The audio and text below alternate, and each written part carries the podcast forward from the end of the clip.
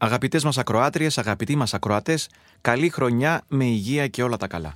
Όσο και αν δεν θέλουμε να το παραδεχτούμε, οι πρώτες ημέρες του Ιανουαρίου συνδέονται αρκετά με τη φράση «τα κεφάλια μέσα», αλλά και με τη στενάχωρη διαδικασία να υπολογίζεις πόσα λεφτά ξόδεψες μέσα στις γιορτές και πόσα σου έχουν μείνει για να ανταπεξέλθεις στις υποχρεώσεις και τα βάρη που φέρνει ο νέος χρόνος. Ακούτε το Βήμα σήμερα. Είμαι ο Γιάννης Διαμαντής και είναι Τρίτη 2 Ιανουαρίου. Ο Νίκος Φιλιππίδης, σύμβουλος έκδοσης του Οικονομικού Ταχυδρόμου, με τη χαρακτηριστική του θετική ματιά και ενέργεια, θα μας διαφωτίσει σχετικά με τα ορόσημα της ελληνικής οικονομίας για το 2024 και τις επιπτώσεις που θα έχουν οι οικονομικές εξελίξεις στην τσέπη μας. Νίκο, ευχαριστούμε πολύ που είσαι εδώ. Καλή χρονιά. Καλή χρονιά με υγεία σε όλους. Ποια είναι τα ορόσημα του 2024, ποια έχουμε κυκλώσει ως οικονομία ελληνική σε αυτά που θα έρθουν?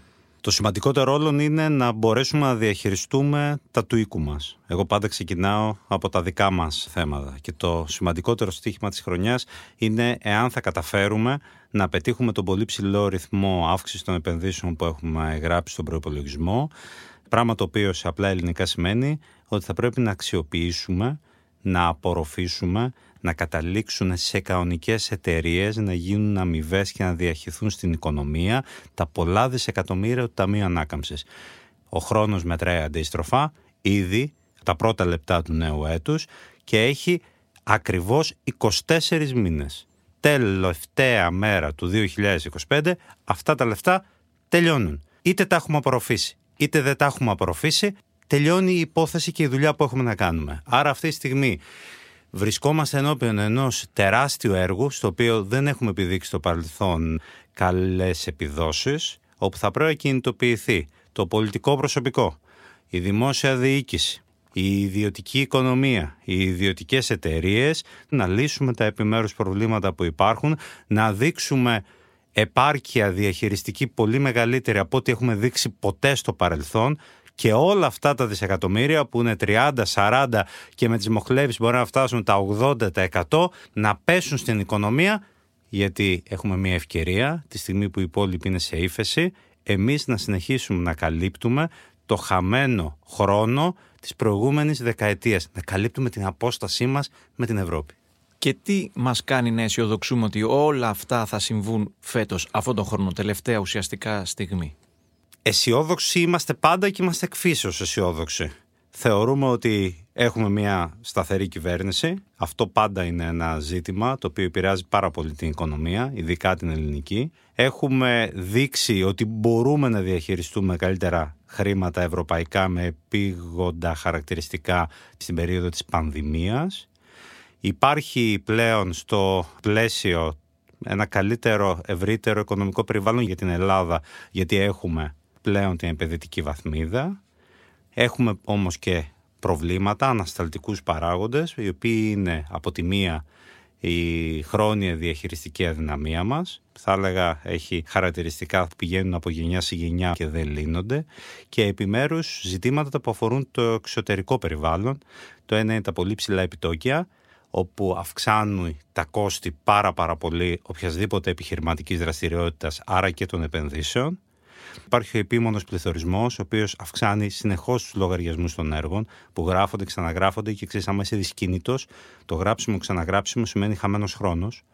Και υπάρχει και η γεωπολιτική αστάθεια, όπου η γεωπολιτική αστάθεια μπορεί να βάλεις οποιοδήποτε κίνδυνο θέλεις. Από τον τελευταίο, ο οποίος μας προέκυψε λίγο πριν από τα Χριστούγεννα, ο οποίος ήταν η περίφημη επίθεση των Χούτι που οδήγησε σε κλείσιμο επί της ουσίας της Ερυθράς Θάλασσας και του Σουέζ, κατ' επέκταση με αποτέλεσμα να προκαλούν πρόβλημα στις τιμές της ενέργειας και σε πολλά άλλα πράγματα. Όλα αυτά είναι αστάθμητοι παράγοντες. Εμείς όμως πρέπει να τρέχουμε. Ο νούμερο ένα λοιπόν στόχος, όπως τον θέτεις, είναι η σωστή και επαρκής απορρόφηση του ευρωπαϊκού χρήματος από την ελληνική οικονομία. Δεύτερος στόχος για το 2024 είναι το σφιχτό ταμείο. Οφείλουμε να είμαστε δημοσιονομικά εγκρατείς. Οφείλουμε να βρούμε νέες πηγές. Έχει προγραμματιστεί να έρθουν από εκεί που δεν πήραμε ποτέ σχεδόν χρήματα επιπλέον σε σχέση με αυτά που είχαμε προϋπολογίσει, και μιλάμε για τον περιορισμό της φοροδιαφυγής. Θεωρούν στο οικονομικό επιτελείο ότι μπορούν να εισπράξουν χρήματα. Υπάρχουν τα λεφτά προφανώς, τα οποία έχουν μια σχετική βεβαιότητα, γιατί είναι αναδρομική η φορολόγηση των ελεύθερων επαγγελματιών. Άρα θα έχουμε παραπάνω έσοδα. Το ερώτημα είναι αν θα έχουμε, και συνήθως έχουμε πολλά, έκτακτα έξοδα. δηλαδή αύξηση των δαπανών. Είδαμε το πρόβλημα του 2023 από τις φυσικές καταστροφές, που στοίχησε όχι όσο φοβηθήκαμε αρχικά, αλλά στοίχησε αρκετά, και το θέμα των πυρκαγιών και το θέμα των πλημμυρών.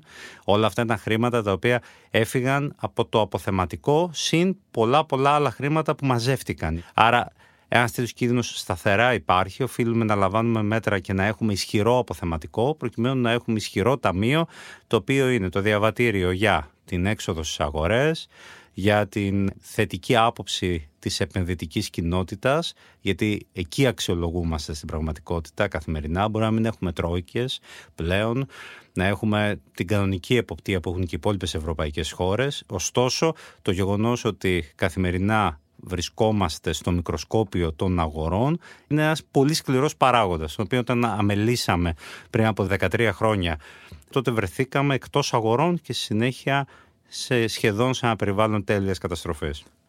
Την σε εισαγωγικά αγαπημένη λέξη του 2023, τη λέξη ακρίβεια, θα συνεχίσουμε να τη χρησιμοποιούμε το ίδιο συχνά και το 2024? Αυτός είναι ο τρίτος παράγοντας και έχεις δίκιο που τον βάζεις, γιατί η αλήθεια είναι ότι οι συντελεστές που αναζωπυρώνουν την ακρίβεια, το άδαμε αυτό στη δεκαετία του 70, σπανίως τελειώνουν νωρίς. Δηλαδή υπάρχουν κύκλοι αναζωπήρωσης. Άμα μπεις στο σπιράλ του πληθωρισμού, τότε δύσκολα ξεφεύγεις από αυτόν. Γιατί από τη μία υπάρχει η δίκαιη ανάγκη να αυξηθούν οι μισθοί, και βλέπουμε ότι από την πρώτη πρώτου ξεπάγωσαν οι μισθοί των δημοσίων υπαλλήλων, αυξήθηκαν οι συντάξεις, αυξάνουν οι μισθοί στο δημόσιο, θα αυξηθεί ο κατώτατος, μάλλον την 1η Απριλίου. Για κάποιο λόγο διαλέγουν την 1η Απριλιά οι κυβερνώντες για συνεχόμενα χρόνια να το κάνουν αυτό. Αυτό, ωστόσο, ως γεγονός, ενώ είναι καλό για τον εργαζόμενο, φαινομενικά, στην πραγματικότητα τι κάνει? Αναζωπυρώνει τον πληθωρισμό. Αυτό είναι ένας μόνο από τους λόγους. Μπορώ να σου πω πολλούς άλλους. Για παράδειγμα, μου λέγανε ότι στη Θεσσαλία, όπου πνίγηκε από τις πλημμύρες, δεν υπάρχει όλο το χειμώνα νερό. Μετά τις πλημμύρες δεν ξανάβρεξε. Χωρίς νερό, αντιλαμβάνεστε ότι οι άνθρωποι τι κάνουν? Βάζουν τις γεωτρήσεις βαθύτερα. Από εκεί που ήταν στα 250 πάνε στα 300 μέτρα. Στα 300 μέτρα σημαίνει ότι θες αντλία. Η αντλία θέλει πετρέλαιο. Το πετρέλαιο είναι ακριβό. Και όταν το χρησιμοποιείς πάρα πολύ, αυξάνει τις τιμές των προϊόντων. Και όταν αυξάνει τις τιμές των προϊόντων, τι κάνουμε? Τα πληρώνουμε εμείς ακριβότερα, και αυτό λέγεται πληθωρισμός. Αυτό είναι μόνο μία από τις αιτίες. Για παράδειγμα, αυτή η ανόητη συζήτηση για την έλλειψη προσωπικού. Είναι τεράστια η έλλειψη προσωπικού. Με αποτέλεσμα και αυξάνει τους μισθούς. Αλλά αυτό πρέπει να γίνεται με οικονομικά χαρακτηριστικά, λόγω αύξησης παραγωγικότητας. Όχι επειδή η αγορά δεν έχει φροντίσει να βρει νέους εργαζόμενους. Επειδή λοιπόν μίλησες για κύκλους και μίλησες για τον κύκλο της ακρίβειας, αν το φανταστούμε ως ένα ρολόι με δείκτες που ξεκίνησε στις 12 η ακρίβεια, αυτή η φάση της, σε ποια ώρα βρισκόμαστε τώρα μέχρι το τέλος της? Αν πούμε ότι θα τελειώσει τη μία, νομίζω ότι είμαστε γύρω στις 12.30. Νομίζω ότι είμαστε στα μισά. Θα πάρει χρόνο. Ξέρεις, η Κεντρική Τράπεζα, ειδικά η Ευρωπαϊκή, έχει μία δουλειά. Παρακολουθεί μόνο τον πληθωρισμό. Το λέει στο καταστατικό της. Οπότε τι παρακολουθούν? Παρακολουθούν την πορεία των τιμών. Μέχρι την ώρα που μιλάμε, δεν υπάρχει κάποιο σήμα ότι θα αρχίσουν να μειώνουν τα επιτόκια, τα οποία έχουν, να θυμίσω, αυξηθεί υπέρμετρα και μέσα σε πολύ μικρό χρονικό διάστημα, σε χρόνο ρεκόρ για τα τραπεζικά χρονικά. Είναι στο 4% το βασικό επιτόκιο, που ήταν στο μείον 0,75. Για να μην υπάρχει ένα τέτοιο σήμα, εικάζουν ότι τα τρέχοντα επίπεδα του πληθωρισμού δεν πρόκειται να μειωθούν γρήγορα. Δηλαδή περιμένουν ένα νέο κύμα. Τώρα το νέο κύμα θα έρθει από γεωπολιτικούς λόγους, θα έρθει από άλλους λόγους, για παράδειγμα από τα μισθολογικά, θα προέλθει ενδεχομένως από διαρθρωτικούς λόγους, θα προέλθει από απλή ανθρώπινη κερδοσκοπία, η οποία πάντα υπάρχει, γιατί μην ξεχνάμε ότι στην Ελλάδα τον τελευταίο χρόνο μιλάμε για τα τρόφιμα, αλλά οι μεγαλύτερες αυξήσεις καταγράφονται στις υπηρεσίες. Τα κόστη τους συνήθως δεν επηρεάζονται από άλλους παράγοντες ή επηρεάζονται λιγότερο, τέλος πάντων. Παρ' όλα αυτά, οι υπηρεσίες νιώσαν την ανάγκη ότι πρέπει να αυξήσουν τις τιμές. Μπορεί τώρα να μας φαίνονται τα νούμερα μικρά, να μην είμαστε στο 10, στο 15%, αλλά αυτός εδώ ο πληθωρισμός είναι και ο πιο ύπουλος. Γιατί έχει αυξομοιώσει μεγάλες ενδιάμεσα. Δηλαδή το γεγονός ότι είναι στο μείον 20% οι τιμές του ρεύματος, ελάχιστα κάποιος το προσέχει. Γιατί πριν ήταν επιδοτούμενο το ρεύμα. Απ' την άλλη πλευρά, το ότι είναι στο συν 10% τα τρόφιμα ή συν 12% οι υπηρεσίες, είναι κάτι που το προσέχουμε πολύ έντονα, γιατί βγαίνει από την τσέπη μας. Έχουμε μπει πια στην φάση των πολύχρωμων τιμολογίων στο ρεύμα. Θα ήθελα να σε ρωτήσω τι περιμένουμε γενικότερα για την διεθνή αγορά της ενέργειας και πόσο αυτή θα επηρεάσει φέτος τις τσέπες μας. Κοίτα, η αλήθεια είναι ότι και σε αυτό το θέμα η κυβέρνηση στάθηκε τυχερή. Το λέω αυτό για ποιο λόγο? Γιατί ένα από τα πολύ μεγάλα της προβλήματα ήταν πώς θα διαχειριστεί τη λήξη ενός καθεστώτος με επιδότηση και την αρχή ενός καθεστώτος χωρίς επιδότηση. Φυσιολογικά θα έπρεπε το δεύτερο να είναι ακριβότερο από το πρώτο. Δεν συμβαίνει. Γιατί η χονδρεμπορική του ρεύματος, λόγω της μείωσης της τιμής του φυσικού αερίου, που δίνει κυρίως την τιμή στην ευρωπαϊκή ενέργεια, είναι μειωμένες.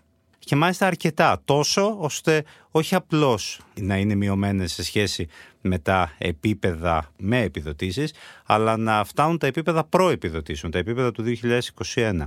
Αυτό είναι ένα καλό νέο, μια καλή αρχή. Γενικώς δείχνει ότι έχει βρει μια σταθερότητα η αγορά της ενέργειας. Αυτή που μας προβληματίζει περισσότερο, γιατί αυτή του πετρελαίου υπάρχει ένα καρτέλ που την ελέγχει, ο ΟΠΕΚ. Η άλλη αγορά, αυτή που μας ενδιαφέρει τώρα τα τελευταία χρόνια λόγω του ηλεκτρικού ρεύματος, είναι αυτή του φυσικού αερίου, που φαίνεται ότι μετά από την εισβολή της Ρωσίας στην Ουκρανία έχει φτάσει 2 χρόνια μετά σχεδόν να βρει την ισορροπία της. Και αυτό είναι ένα καλό νέο, αλλά παραμένει ακριβότερη από ό,τι ήταν πριν την εισβολή της Ρωσίας στην Ουκρανία. Αλλά όχι τόσο πολύ πλέον.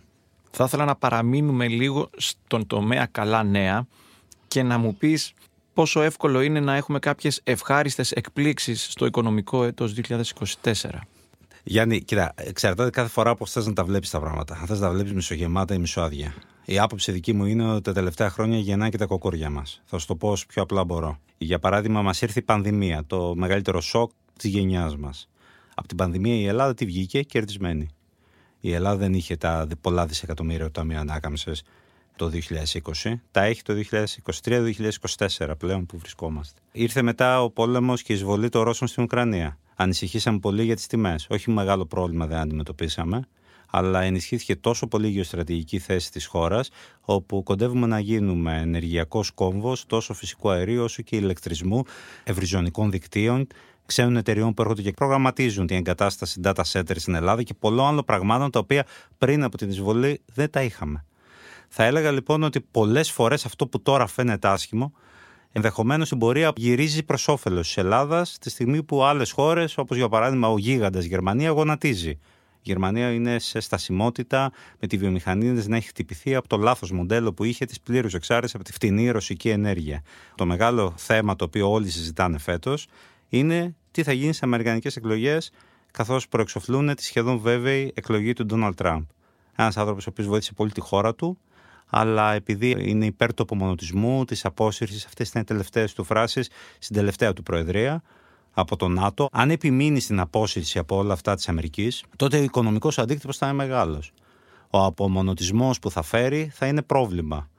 Από την άλλη πλευρά έχουμε την Κίνα. Το δίπολο είναι αυτό, οι ΗΠΑ-Κίνα, δεν υπάρχει άλλος ενδιάμεσα. Που η Κίνα έχει μαζέψει πάρα πολλούς χώρες υπό την σφαίρα επιρροής της. Έχει φτάσει κοντά στο 30% της οικονομίας να ελέγχει. Οι ΗΠΑ του υπόλοιπου 70%. Δεν πρέπει να ξεχνάμε ποια είναι η ηγέτιδα δύναμη. Ωστόσο, όλοι ανησυχούν για τα οικονομικά στοιχεία πάντα της Κίνας.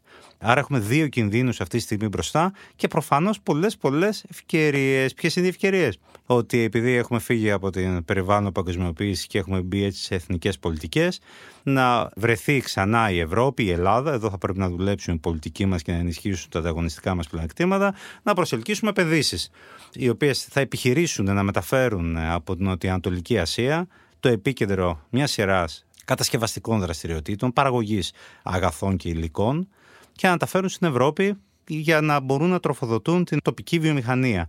Άρα έχουμε ένα τέτοιο είδους περιβάλλον, αρκετά συναρπαστικό προς την έκβαση, το οποίο ένα μέρος του μάλλον θα δούμε το 2024, δημιουργεί και ευκαιρίες, προφανώς δημιουργεί και κινδύνους και ερωτηματικά.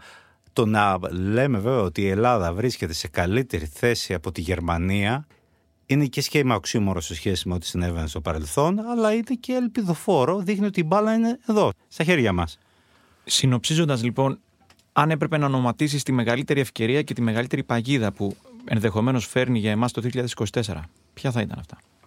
Η μεγαλύτερη ευκαιρία που έχουμε είναι να συνεχίσουμε να καλύπτουμε την απόσταση που υπάρχει αυτή τη στιγμή με την υπόλοιπη Ευρώπη. Δηλαδή να συνεχίσουμε να έχουμε πολλαπλάσιους ρυθμούς ανάπτυξης, να μπορούμε να κρατήσουμε ζεστή την οικονομία. Ο μεγαλύτερος κίνδυνος θεωρώ ότι είναι για μια ακόμη φορά η διαχείριση των κονδυλίων.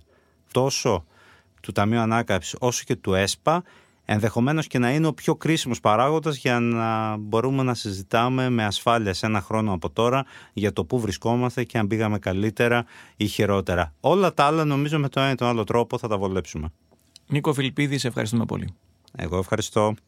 Όσοι μας ακούτε τον τελευταίο χρόνο, ξέρετε ότι στο Βήμα Σήμερα παρουσιάζουμε ένα θέμα κάθε μέρα, προσπαθώντας να δούμε και να εξηγήσουμε όλες τις πλευρές. Είμαστε πολύ χαρούμενοι που οι ακροατές μας, εσείς δηλαδή, αυξάνεστε καθημερινά. Αυτή είναι η μεγαλύτερη επιβράβευση για τη δουλειά μας. Όμως, θέλουμε να γίνουμε καλύτεροι και θέλουμε να ξέρουμε και ποια θέματα απασχολούν εσάς. Μην διστάσετε λοιπόν να μας αφήνετε σχόλια σε όποια εφαρμογή μας ακούτε και το επιτρέπει. Αν για παράδειγμα μας ακούτε από το Spotify, μπορείτε να μας αφήνετε το σχόλιο σας κάτω από κάθε επεισόδιο. Και δεν υπάρχει λόγος να το κρατάτε κρυφό. Μιλήστε για το Βήμα Σήμερα και σε άλλους που θέλουν να ενημερώνονται έγκυρα κάθε μέρα. Αυτά για σήμερα. Είμαι ο Γιάννης Διαμαντής. Ξανά μαζί σας αύριο. Ακούσατε το Βήμα Σήμερα. Δημοσιογραφική επιμέλεια Έλενα Κούση. Δημοσιογραφική παραγωγή Σωτηρία Δημητρίου, Κατιάνα Καλιγέρου. Ηχοληψία και τεχνική επεξεργασία ήχου Ηλέκτρα Ασιθιάννακη, Στέλιο Τηνενταφίλου. Το Βήμα Σήμερα. Εξηγούμε τις ειδήσεις.